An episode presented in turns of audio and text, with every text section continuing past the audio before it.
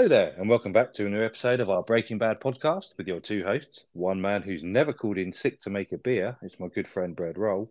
So that leaves me, a man who's definitely a fan of the hardwood, is JT. good stuff. I've called in sick to drink a few beers, but never to actually make them myself. I've always been tempted to start a little bit of homebrew, but I've never got around to it. So, you know, maybe it'll be a next project. Who knows? Who knows? I've called in sick after drinking a few beers. Um, um, but hopefully my boss isn't listening to this. Not recently, to be fair. Um, a long time ago. Um, yeah, I mean, I've never actually brewed my own beer, but let's not go off on a massive tangent like we normally do. Otherwise, we'll just be talking about beer all night, which isn't a bad thing.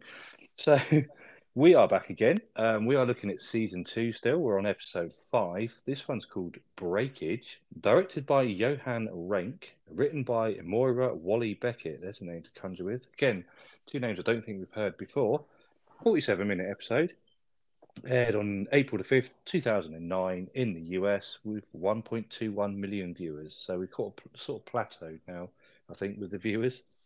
Yeah, yeah, it's still remaining consistent. And um, this episode's quite interesting because it was um, around the time this episode aired that they got renewed for series three or season three, if you prefer. Um, so this is around the time they thought, all right, we have got a bit more scope and everything. Because up until this point, they didn't even know season three was going to be a thing. But um, yeah, it's around the sort of airing of this because the numbers had steadily increased and got to a reasonable level. That um, the show got renewed um, under the caveat or condition, should I say, that the um, the viewership stayed consistent from here on in, which it does. Yeah, well, it goes up. Shock horror. Um, oh, good to know. Obviously, we knew it got renewed. I mean, there's another three seasons to go.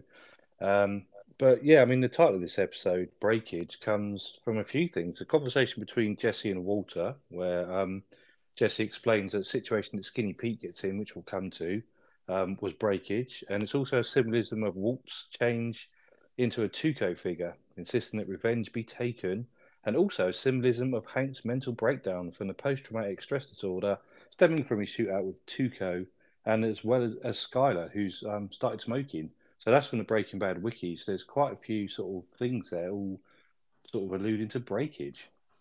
Yeah, absolutely. I clocked a couple of them, like the one, like say, bring uh, Hank's sort of breakdown as well, and then obviously Jesse doing his whole "yo, it's called breakage, yo," and all that sort of shit. um, I didn't, I didn't sort of um, put two and two together with um, uh, Walt. So I did obviously Walt does obviously change more into the Tuco figure. I didn't um, um, clock that there, or the one with um, Skyler and that. But yeah, it's good to see. Like this, obviously the titles do have quite a um, few meanings, don't they, in this show? They do. Yeah, they're not just random things plucked out of thin air. They do actually sort of have some bearing on the episode or things that are going on. A couple of other little tidbits from the older Breaking Bad wiki. It's also the first out of just two times in the whole series that Jesse calls Walter Walt. He normally calls him Mr. White, but he says it very sarcastically in this episode, doesn't he? He does, yeah. It's not like his normal reference, is it? Because he's like, "Oh yeah, Walt" and all that sort of stuff. Um, like sort of taking the piss because they're still their relationship's still a little bit fuzzy at the moment. I mean, I don't know if ever fully recovers to be honest. Their relationship's always a bit dodgy. Um, seems to be a thing Walt has with people, but yeah, um, normally it always calls him Mr. White, which I always thought was like a really good touch that he just kept that going, obviously from his school days. Yeah, it is, isn't it? Um, yeah, their, their relationship has been sketchy from day one, hasn't it? I mean, they're in a dodgy business where you can't really be best friends with the shit that they're doing and things that are going to happen to them and things that have happened to them already.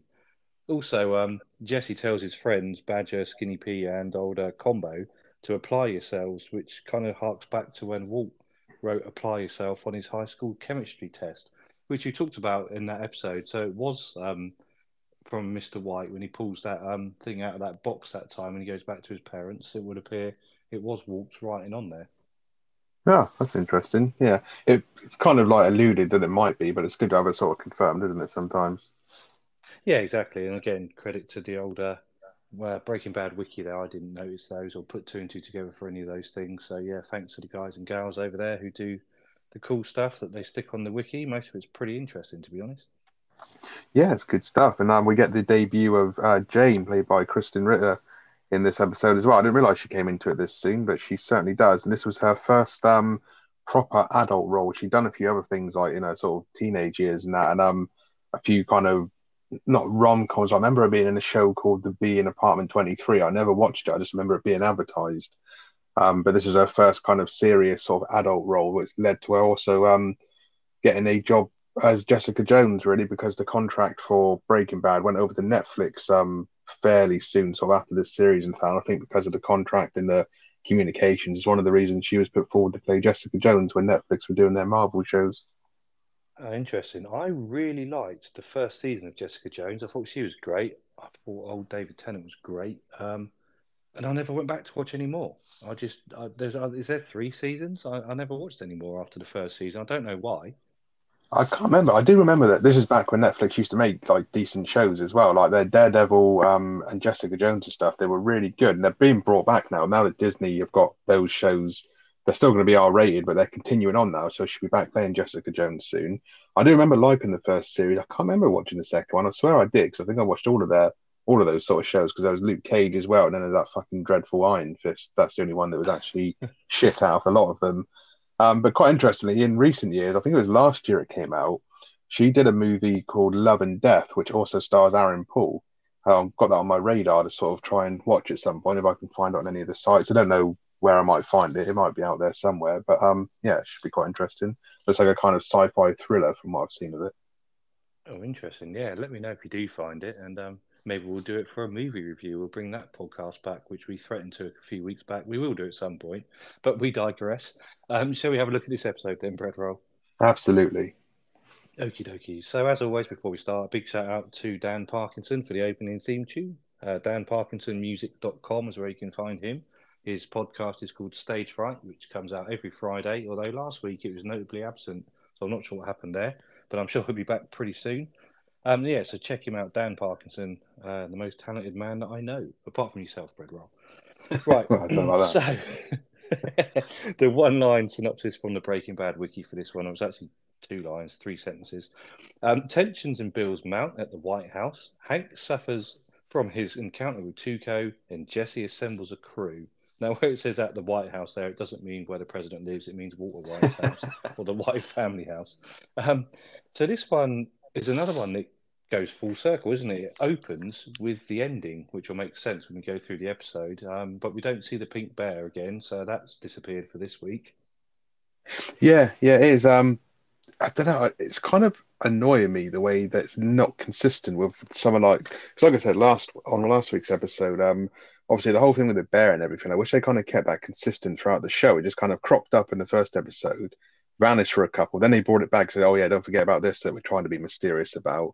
Then this just starts with one of those kind of like, um, like I say, those sort of intros that kind of happen at the end of the episode, so to speak, and they're all right. I know some people like them. They sort of like add to a bit of like, oh, something's going to happen here. How's this? You know, what's going to occur? And maybe like build a little bit of um intrigue in the episode. But I'm not a fan of them, as I've mentioned before.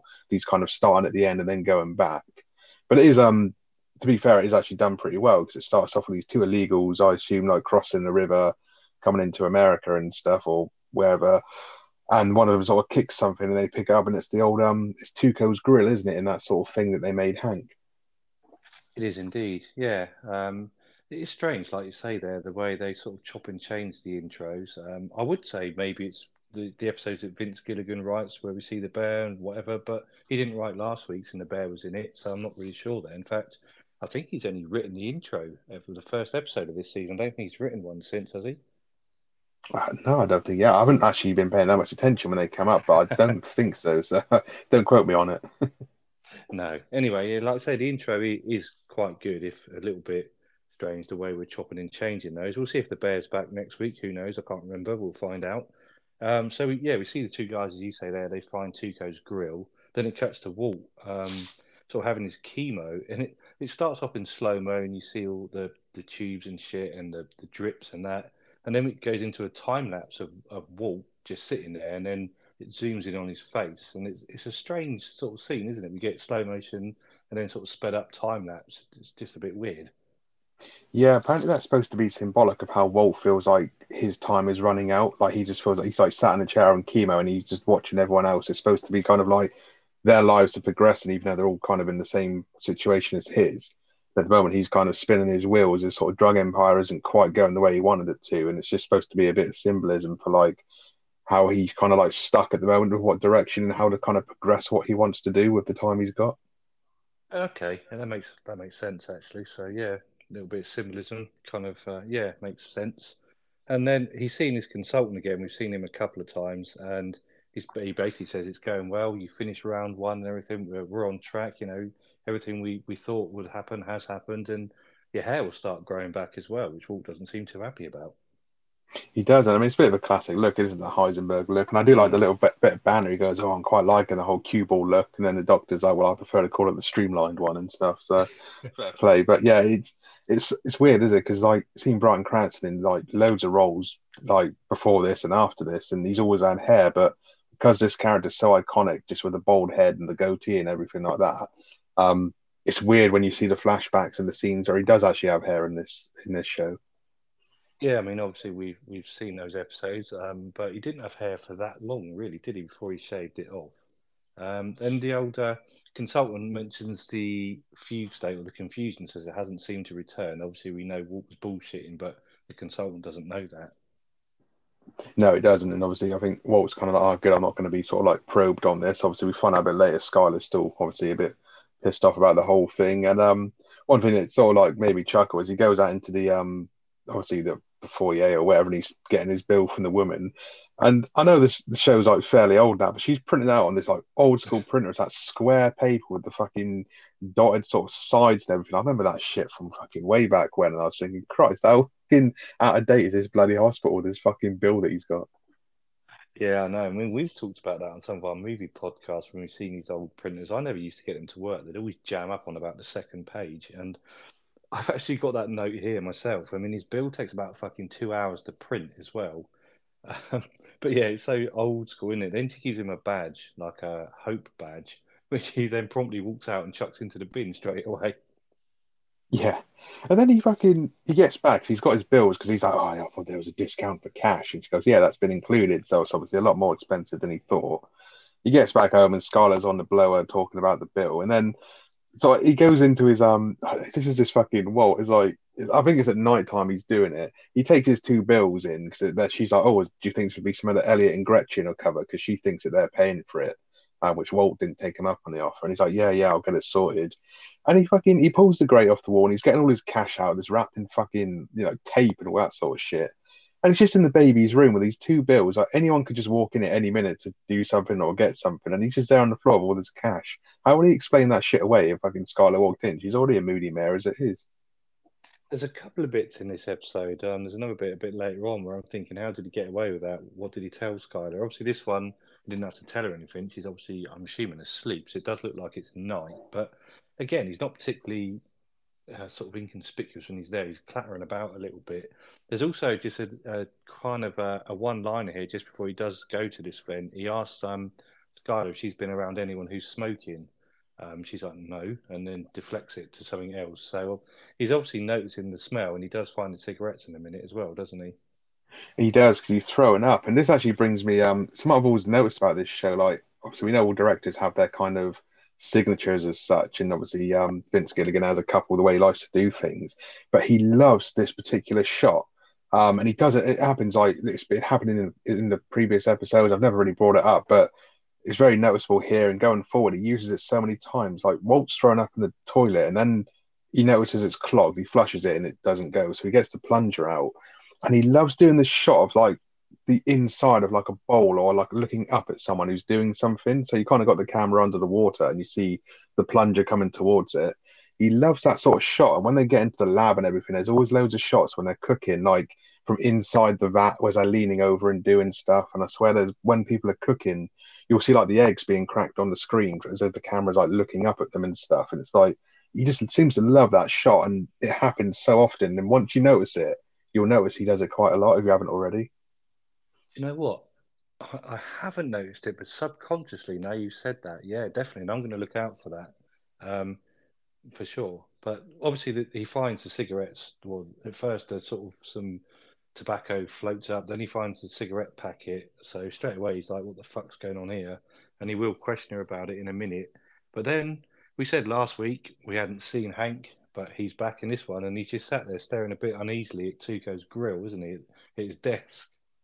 He is, yeah, and it is good to see Hank. And just before that, they're like, who the fuck flushes a pack of cigarettes down the toilet? Like, what a fucking moron. Like, I know Americans, they got those kind of waste disposal things. Like, why don't you put it down there in your main sink? Who the fuck flushes it down the box? I thought exactly the same thing. I was like, of all the places, even if you just chucked them in in the garbage, if you want to be American, the trash, you know, hit them at the bottom of the bin, anywhere. Why the fucking toilet? It's a bit strange. Obviously, Walt had to find them, so they had to do something a bit stupid. But I mean, Skyler isn't particularly stupid, is she? But there we go, she does that. But you're right, I thought the same thing, Brad. From yeah, but anyway, back to your to your point there. Like, obviously, Hank's getting promoted now, isn't he? And now he's going to split his time between um obviously where he's at now and then a bit more sort of um uh, cartel country. Um, which obviously Marie's not too happy about later on. Um, but we also get the mention as well, like he's he's saying to his boss, um, the person who plays his boss actually plays a character called Jury in Sons of Anarchy, which is one of my favorite shows for anyone who cares about that sort of thing. But um, he mentions that the name Heisenberg's still going around the street and that blue sky keeps popping up, so they're still kind of aware of it and semi on the case, aren't they? It's just not obviously um, as big as it will be, so to speak. Yeah, they are. Um, I like the way his boss says, "How's um, how's Tuco?" And Hank's like, "He's still dead." And they have a bit of a chuckle about that. Um, but yeah, the Heisenberg thing comes up, and it's um, El Paso, isn't it? He's going to be splitting his time between Albuquerque and El Paso, and then his, his boss sort of gives him a promotion, everything as you said there. He goes into the lift, and he has a fucking panic attack. Like Gomie and another guy, I don't know if we ever get the other guy's name. Apologies if we have and I've missed it. They're like, oh yeah, we'll, we'll go to lunch and you're buying because Hank's just had his promotion. So they fuck off in front of Hank. He gets in the lift and he has a panic attack, and it's quite well filmed. You know, it makes you do. It does make you feel a bit claustrophobic, and you can kind of feel what he's he's going through. I've had panic attacks before, and they're not nice, but he comes around pretty quick from it. Like he, he gets to the bottom of the lift and he walks out and he sort of just walks off with Gomie and this other guy like nothing's happened. And panic attacks don't normally come and go that quick, but they come come on quickly. Don't normally go that quickly. No, they don't, and I do like this scene um because it gives you a bit more insight into Hank. Because, like you say, he's normally like the big sort of loudmouth, swinging dick type guy, and he's full of bravado, but he obviously doesn't like showing his insecurities or anything. And the way it kind of follows him out of his office, and like a few people are walking by, like saying, "Oh yeah, congratulations on your promotion," shaking his hand and stuff, and he's just there, big grin on his face. Gets in the elevator, and like you say, the door's shut. Suddenly, he just goes into this fucking panic attack, and the sort of camera effects really good then, like you say, magically composes himself, walks out, and he's back to being all bravado with Gomez and the spare. Um, but yeah, I just like that kind of insight into showing that you know there's you know there is that insecurity within Hank that we haven't really sort of seen that much of yet. No, we haven't. Um, obviously, Walt has questioned him a few times about the shooting, and he's not wanting to talk about it. And Walt will question him again a little bit later on. Um, so yeah, we can kind of see he doesn't want to talk about it, but at first you didn't really know how much it was affecting him, and it does really mess him up. And what goes down in El Paso will mess him up even more. And then shit happens to Hank. He gets a really good character development, doesn't he, throughout the whole thing?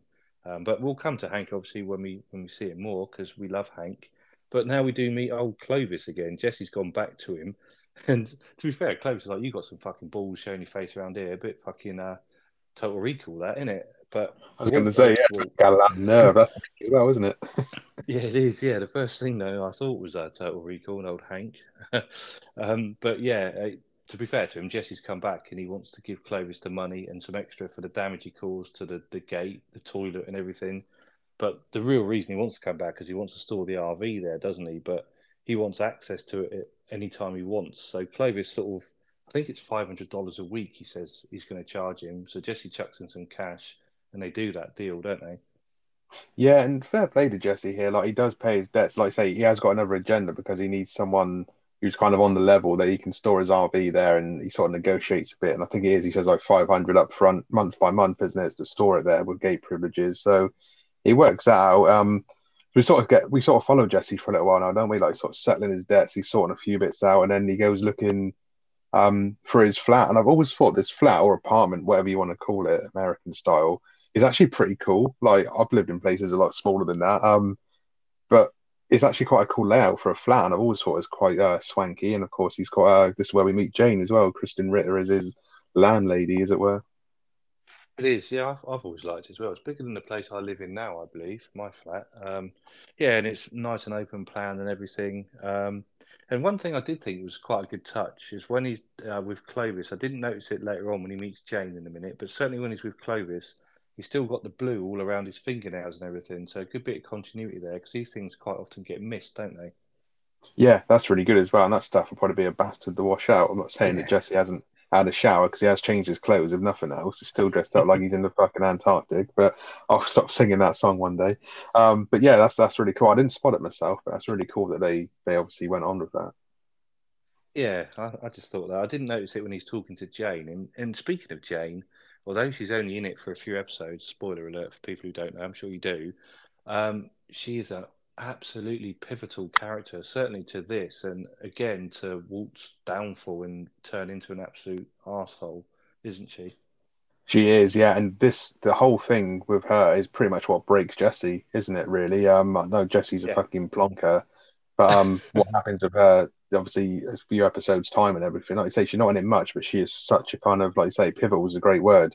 It's such a breaking point. Again, a bit more breakage between what happens with Walt and Jesse. That whole act is basically Jesse's downward spiral, and he just basically becomes a complete mopey little shit basically afterwards. But you can't really blame him. And then when he finds out the truth, obviously later on, I think he finds out the truth, doesn't he? He already suspects He at least. Obviously, and he doesn't have a good journey from here on in, does he? He pretty much just gets like shit canned all the way through the rest of the fucking series. He does. I mean, Jane as well. She gives in pretty easily. Jesse, you know, she says, as all landlords would, well, I want some paychecks from you. I want previous like rent stuff, you know, um, references or whatever. He's like, oh, yo, you know, I haven't really got all that, but I'm good for the cash, man. And sort of flutters his eyelids a bit. I mean, normally, I'm not being sexist here. It's the women who flutter their eyelids and the men go all fucking wet, but it seems to be the other way around here. She's like, oh, okay, and they they cut a deal. She does put the rent up hundred dollars a month, I think it is, but she does give in pretty easily. Maybe you know it's Aaron Paul's good looks, who knows? But he wins her over fairly fucking easily.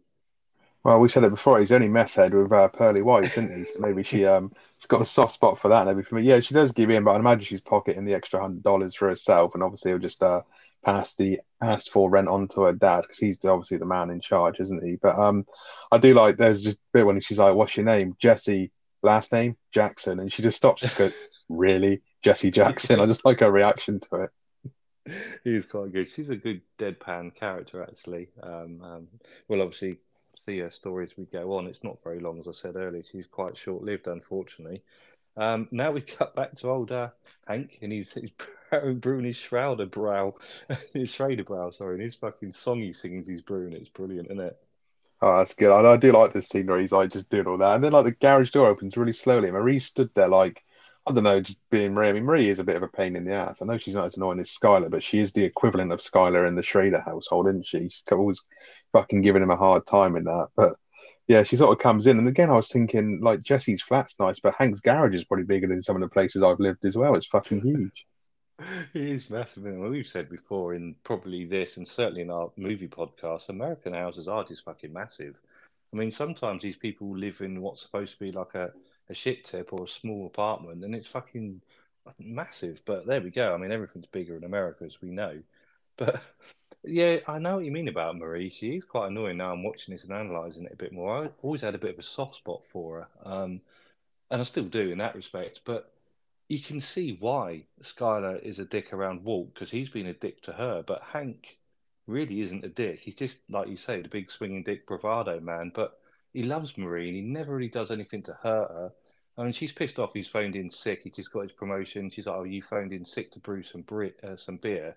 So I can understand why she thinks it's a bit strange, but she always seems to be on his case, doesn't she? Yeah, she does, and I know the tables turn a little bit later on after Hank obviously he gets injured, and he, he's a bit of a dick to her throughout his recovery and stuff. But I'm not excusing it or anything like that. But obviously, he's been through a lot of trauma and stuff, so you can kind of understand why he's not himself. But yeah, up, up at this point anyway, like he's always like really nice to her, and he obviously, like you say, he worships her and all that sort of stuff, and he sort of helps her out when she goes fucking shoplifting. But just always seems to be fucking nagging. And then I do like again, obviously a bit more sort of Hank behind closed doors as well. Like Marie buggers off to wherever it is Marie goes, and Hank he's still like putting his um he's obviously stopping the beer bottles, isn't he? Then one of them cracks and everything. That just shows that he's just suddenly just completely lost his composure again. It does, yeah. He's putting the lids on, isn't he, with the pressure, and it it cracks, and he slices his hand, and he seems pretty casual about it. That would fucking hurt. For a start, it's bloody sharp glass, and also the beer would have probably gone in there. That was stung like a bitch. But he's pretty casual about it. He just sort of goes oh, and wraps it up.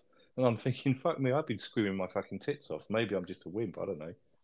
Yeah, yeah, I would be as well. I'm a fucking. I don't know. It's as soon as like like when you're doing the washing up and anything, like a knife just sort of slits across your finger. I'm just like fucking out. I'd like I've just been shot, but calm down shortly after. But fair play, Hank's big man. And then um, we obviously cut to Walt and Jesse, and this is where Jesse's actually trying to. Um, he's not manipulating Walt, but he's kind of a bit more he's kind of coming into his own a bit in this episode. Like he's like, you know, almost realizing his own worth in the partnership, a bit like Rodney with Del sometimes, as if Jesse actually manages to pull it off.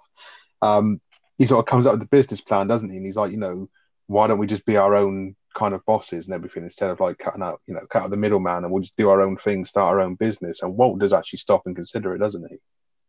He does. This is where he actually calls um, Mr. White Walt for the first time, and apparently he does say it again in the later episode.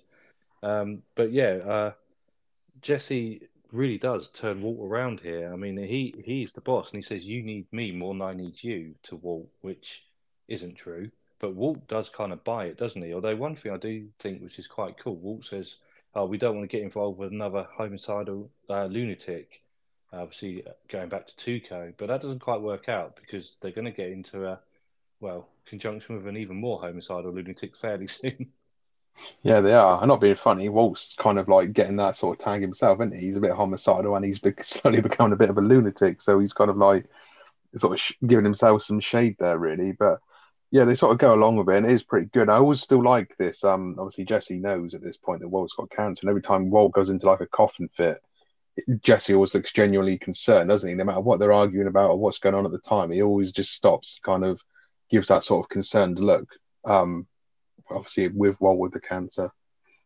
He does, and also something here that Walt says. I don't think he's ever conceded that Jesse's been right at any point so far, but he does actually say, "Yeah, okay, I concede, or I, I admit I've been on a bit of a learning curve so far." So he actually opens up and admits to Jesse that he's made mistakes and he didn't know what he's doing, and he probably still doesn't. Yeah, yeah, which is like I say, it's quite a big turning point as well, which is good. And then we cut back to Jesse's flat, and this is where his hardcore crew come in because he's been saying, "Well, yeah, I'll put a crew together, we'll run the streets and stuff." And we get obviously the most fucking you know reliable people you'll ever see in your life. We get Skinny Pete, Combo, and um uh, and Badger. They all sort of turn up. And speaking of Combo, I'd forgotten what his name was, but I just recently finished watching This Is England again, and no fucking Combo in there, played by Stephen Graham. I was like, Christ, I've got two combos on the go now. Oh yeah, good old combo. but yeah, we hadn't seen combo for a while, have we? We'd seen um, Badger a couple of times. I think Skinny Pete might have popped up. Combo, he doesn't come to a good ending for anyone who doesn't know, but I won't give too much away. Um, and all they want to do straight away when they get in there is like cook up or whatever, don't they? Or start smoking meth. And just like, no, James already said basically no fucking drugs or anything in the place. So he's like, no. He's got some like Pepsi and some pretzels. I don't think that's what they were expecting when they came around, were they? I, I love that. I mean, I, just, I got to say, um, this actually reminds me of when you moved into one of your flats years ago. We went around your house, and all you had in the fridge was one lonesome Babybel. Jesse's there in his fucking completely empty flat, but just on this empty kitchen, he's just got one bowl of pretzels, and it fucking reminded me of that straight away.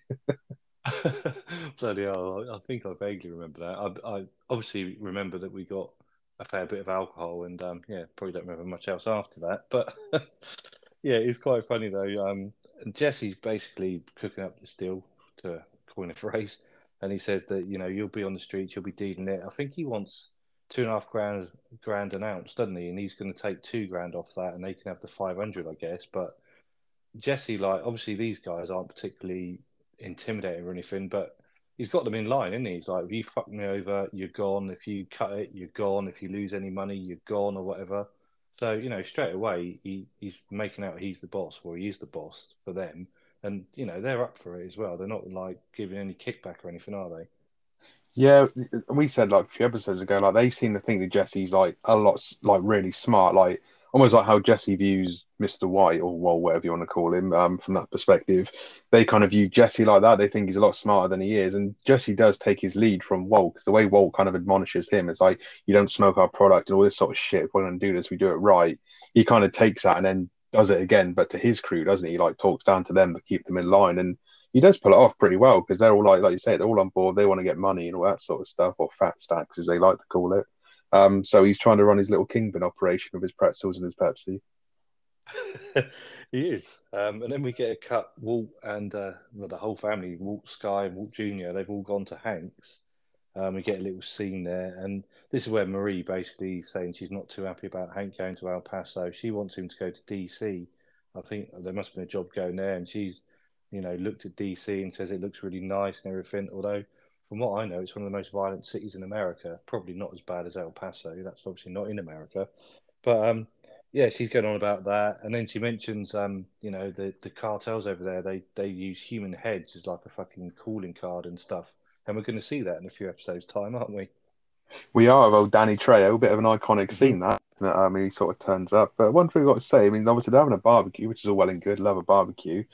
I sort of said before, I really like Hank's house, but it just seems to be in the middle of nowhere. And their garden is just like in the desert. They're just surrounded by like cacti on this random patio. And I'm like, so is that someone's garden or is it just there for everyone in the neighborhood to use? They just literally just sat in the middle of fucking nowhere with barbecue on the go. Uh, I guess it probably is his garden. Um, I don't know. We, we, see his house a few times. We'll have to look out for that in future episodes, Bread Rock, because I didn't really clock that in, in, this one. We do get a reconciliation here between Skyler and Marie at last. I mean, they'd sort of been working together to help find Walt that time, and it looked like things were getting patched up. But Skyler finally asks her to apologise, and eventually she does. Skyler kind of almost starts to break down in front of her and just says, I want my sister back. And after a, a couple of, well, it's not minutes, it seemed quite a long time. Marie does eventually apologise, so they seem to have reconciled now. They do, yeah, and I suppose it's good to sort of get them back on board. But yeah, Skyler does it in her own kind of Skyler way. She's like, "Shut up, stop talking. You need to apologise and all that sort of stuff." And it's like, "Fucking hell." I'm glad she's not my sister, or glad I just don't even know her in general. But then we cut back to the garden. You got like Flynn, as he likes to be called now. Whoa, and Hank's there, and Hank's almost got his own Heisenberg hat at the moment. It doesn't fit his head at all. It's like just resting on the top of his head, but it looks way too high to be like his actual hat. But he's kind of like doing like barbecue Hank Heisenberg or something. I just thought it was quite funny.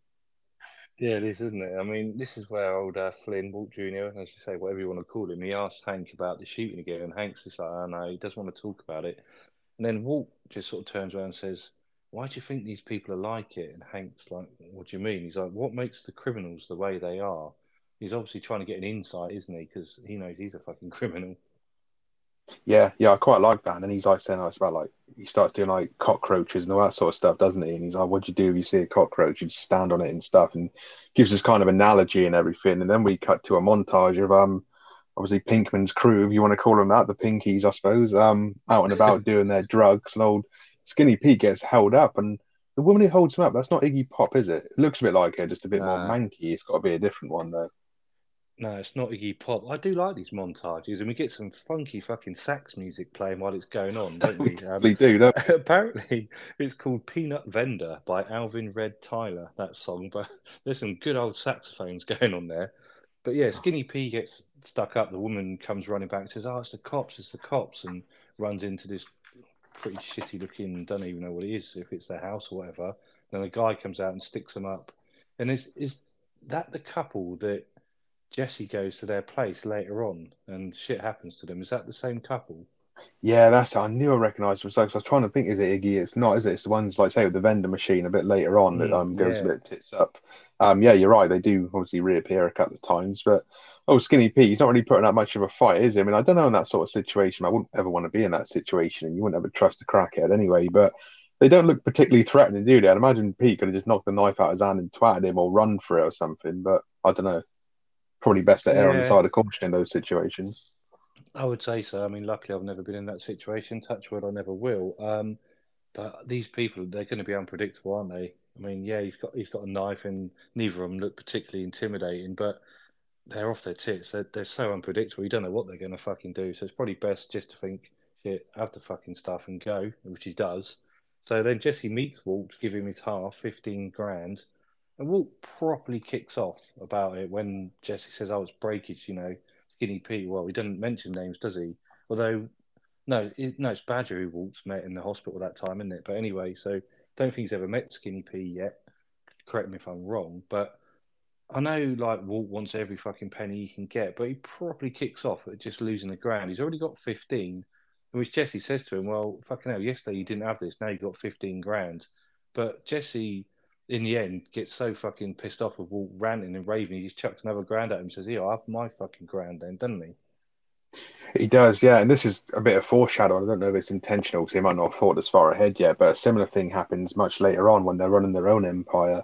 Um, and Mike sort of telling him about like we've got to split the money between all the people that are doing this, that, and the other. And um, Walt's kicking off again, and he that he's like, well, why should I pay them out of my half? And Jesse just like, oh fuck it, take it out of mine, just to shut him up at the end of the day. But yeah, he, definitely is all about the money, and uh, maybe it's again, it's one of those subtle things that Walt is still on his journey to becoming just like Tuco and that, even though he wouldn't admit it, because Tuco wouldn't let a grand slide, would he? He'd fucking start being tight, tight, tight, shoving chili up their ass and doing all kinds of fucking stuff, I'd imagine. But um, it obviously just shows that kind of like greediness and that kind of like unrelenting side of Walt. He's just blinded by the money, isn't he? He sees green and that's all he's interested in. Yeah, I mean, you mentioned in Tuco there, you're quite right, because Walt even says, doesn't he? Tuco wouldn't have fucking let that go. He wouldn't have put up with it. So that's when Jesse just, oh, for fuck's sake, and just chucks a grand at him and says, yeah, I've out of my money then. So then Walt gets home and he has a go at Skyler for eating a panini because um, there's sodium in it. So, I mean, we've seen Skyler being a dick to Walt a few times, but I guess he's worried about the baby or whatever. That's why he says it. And then he does question her about the cigarette. So she does come clean, doesn't she? She does, yeah. And uh, this is strange because I thought at the start of this episode, like when he comes in, you know, going back to the start, and she's on the phone to the um the doctors and they're talking about it. I'm like, oh, they just suddenly see him on talking terms again. And although obviously he finds the cigarettes, all the scenes they've been in together so far, they seem somewhat amicable, um, for lack of a better term. And until now, this is where they just go back to obviously completely hating each other. Because, like you say, he kicks off about the fucking panini. I'd be more upset if there wasn't one for me. I'm, you know, that's all I'd be concerned about. And then he starts going on about the cigarettes, and she sort of makes the point, doesn't she? It's like I only had three and a half, and the emphasis on that is that kind of like is that the show that like she really does feel guilty about smoking, or is she's just obviously just playing the numbers because she knows that's what Walt's like sometimes. Um, but she seems to be very kind of specific. It was three and a half that I smoked. Yeah, I thought that was weird, isn't it? Three and a half. Well, obviously, she just gave up halfway through, and maybe that was the guilt. And she that's, she said she felt guilty. Um, Walt, um, by the way, um, she does say when he comes in, "There's there's another panini for you if you want it." So there was one there. Ah, fair. Oh, okay. What's he kicking off but, about then? That, I'll be happy. he also does kick off because he says, "Where's um, Walt Junior?" And she says, "Oh, he's out with Lewis. Oh, where are they? I don't know." And he's like, "What do you mean you don't know? You don't know where your son is or anything?" So he's kicking off at her about that. I mean Walt Junior, he's old enough now, and his mate to surely be be on their own and not really sort of watching them twenty four seven. But there we go. Um, uh, Skyler does say something quite funny here. Actually, she has a go, come back at Walt, doesn't she? She's like, "Oh, maybe I just smoked them in a fugue state," which I thought was quite a funny comeback. Yeah, yeah, that was a good comeback, and it kind of like shuts um Walt up for like a minute or two, doesn't it? Um, but yeah, we have seen um Flynn or Walt Junior out and about at night before, obviously, because he got obviously picked up by the cops that time, wasn't he, when he was outside the Quickie Mart and stuff. So he has obviously been out late at night on his own. So I don't know why Walt's being all funny about it now. But then we get a scene, and I I kind of remembered it, but I couldn't remember how it all came about. Like back at Hank's house, and I hear like gunshots and stuff, and it's like quite tense because he obviously gets up, he's got his pistol, he's obviously checking the house, check those corners, as a pone would say, and he goes around, and then he goes into his garage, and it's all his fucking beer bottles just popping, isn't it? I thought that's quite good. Yeah, it's a good scene that. Like I say, it's quite tense, isn't it? He nearly shoots fucking Marie as well. She comes into the other garage, well, the garage door through the house, I'm assuming, and he's in there, and he, he points a gun at her. Then he realizes, oh shit. Then the, he sees the beer and that blowing up. But um, yeah, it is quite a tense scene. That definitely. Yeah, it's just it's, shot really well. And like you say, it's all built up to be like, you know, is it the cartel coming in? Is something going on? Because obviously we know Hank's worried about it and stuff. But it's a good kind of like um false alarm, so to speak, and then we cut to Walt. He turns up at Jesse's house randomly. But if fucking this is typical Walt, is it? Like fucking hates it when Jesse comes to his house. He kicks off and starts, you know, going mad. But he's all right just to turn up at Jesse's house at any point. And he's ah, oh, this is how we're going to handle it. And he gives him his gun back, doesn't he? Which again is like another step towards that kind of dirty drug dealer thing. It's like, well, we just you know fight fire with fire and go out on the streets with guns to protect our drugs, pretty much. Yeah, this is the other thing though, where I said, how does Walt get away with it with Skyler? Obviously, he's, he's in the vent at time getting the money out earlier on, but she was probably asleep. So where is she now? Because obviously he disappeared that time. Where's he said he's going to her? Is she asleep? We don't obviously see what he said to her, but he's obviously sneaked off to Jesse's. Yeah, yes, that's a good point. And I imagine she either just doesn't care or he said, I'm going to go for a drive and see if I can find Flynn or something. That might be a good excuse. I mean, I don't even know if it even shows what time it's supposed to be. Obviously, late at night. But yeah, it's a good point actually. I'm assuming Jesse's also told him where he lives because it's a new place. He's only just moved in there, so he must have told him where he lives because he wouldn't have just randomly found it. But yeah, like I say, he gives him the gun and says, "This is how we're going to handle it," um, which will come into play later on. And then we just get a sort of short ending here. Hank just fucking chucks Tuco's grill into the river, which is how the episode ends, and goes full circle to how it started with it being found. Yeah, absolutely, and it's a bit of a just a sort of quiet ending, really. And again, this is not one of those episodes that's a bit of a. It's good. I mean, it's better than last week's episode, in my opinion. Anyway, I think there's more happened in this that of consequence that sets up a lot of stuff. Um, whether it felt like that when you were watching it back in the day for the first time, who knows? Um, but yeah, I think it's a much better episode, and it's a very kind of transactional one as well. Like it's setting up a lot of things. Obviously, we've seen that insight to Hank and his like um, almost like that PTSD that he's got in his panic attacks. We're seeing a bit more of the relationship structure. Walt taking a step to becoming a bit more of a ruthless kingpin. Jesse kind of settling his affairs and trying to sort of set himself up proper. And that it's um good episode. I really like this one. Yeah, definitely. There is a lot going on when you analyse it. Um, just with the title there and all the things that breakage kind of alludes to, and also as we said, we meet Jane, who's an absolute pivotal character. Um, we're going to see more of her, but not for much longer, unfortunately. Yeah, which is a shame because I'm quite fond of old uh, Ritter, to be honest. Um, I've seen her in a few things and quite enjoy her work. Looking forward if she does come back to play Jessica Jones. That might be one of the few things on Disney Plus I tune in to watch. But um, who knows? I'll probably not by then. Probably just be bored of it. But who knows? who knows, indeed, Bread Roll. So yeah, not a bad episode all in all. Um, and Hank was obviously back, and uh, that's always a good thing. Absolutely, yeah. I always love to see a little bit of Hank. And um, for all you ha- or you like Hank fans out there, let us know um, what you think of this particular episode. If you're a fan of it and how it compares and what it's setting up for the rest of the series, as we know what's coming roughly uh, ahead of us and that. Um, so yeah, get in touch at the usual places at the Hyperbaric Goats on X or Hyperbaric underscore Goats on Instagram, and don't forget to share us with your friends if you have any. We don't, so you need to share it for us. Um, then join us next week uh, when we come back for the other one. Indeed, yeah. Um, I haven't posted on X for ages, actually, bread roll. My bad. Um, but I don't think people miss us over there. So uh, yeah, maybe I will put something on there this week. well, you know, he may, he may not, but you know, you can all just do us a favor and follow us anyway. You never know, it might get us a bit of traction. But no, I appreciate you all tuning in and um, going on this journey with us. And this is Bread Roll signing off. And for me, JT, I've just got one last thing to say 3D tatters right in your face.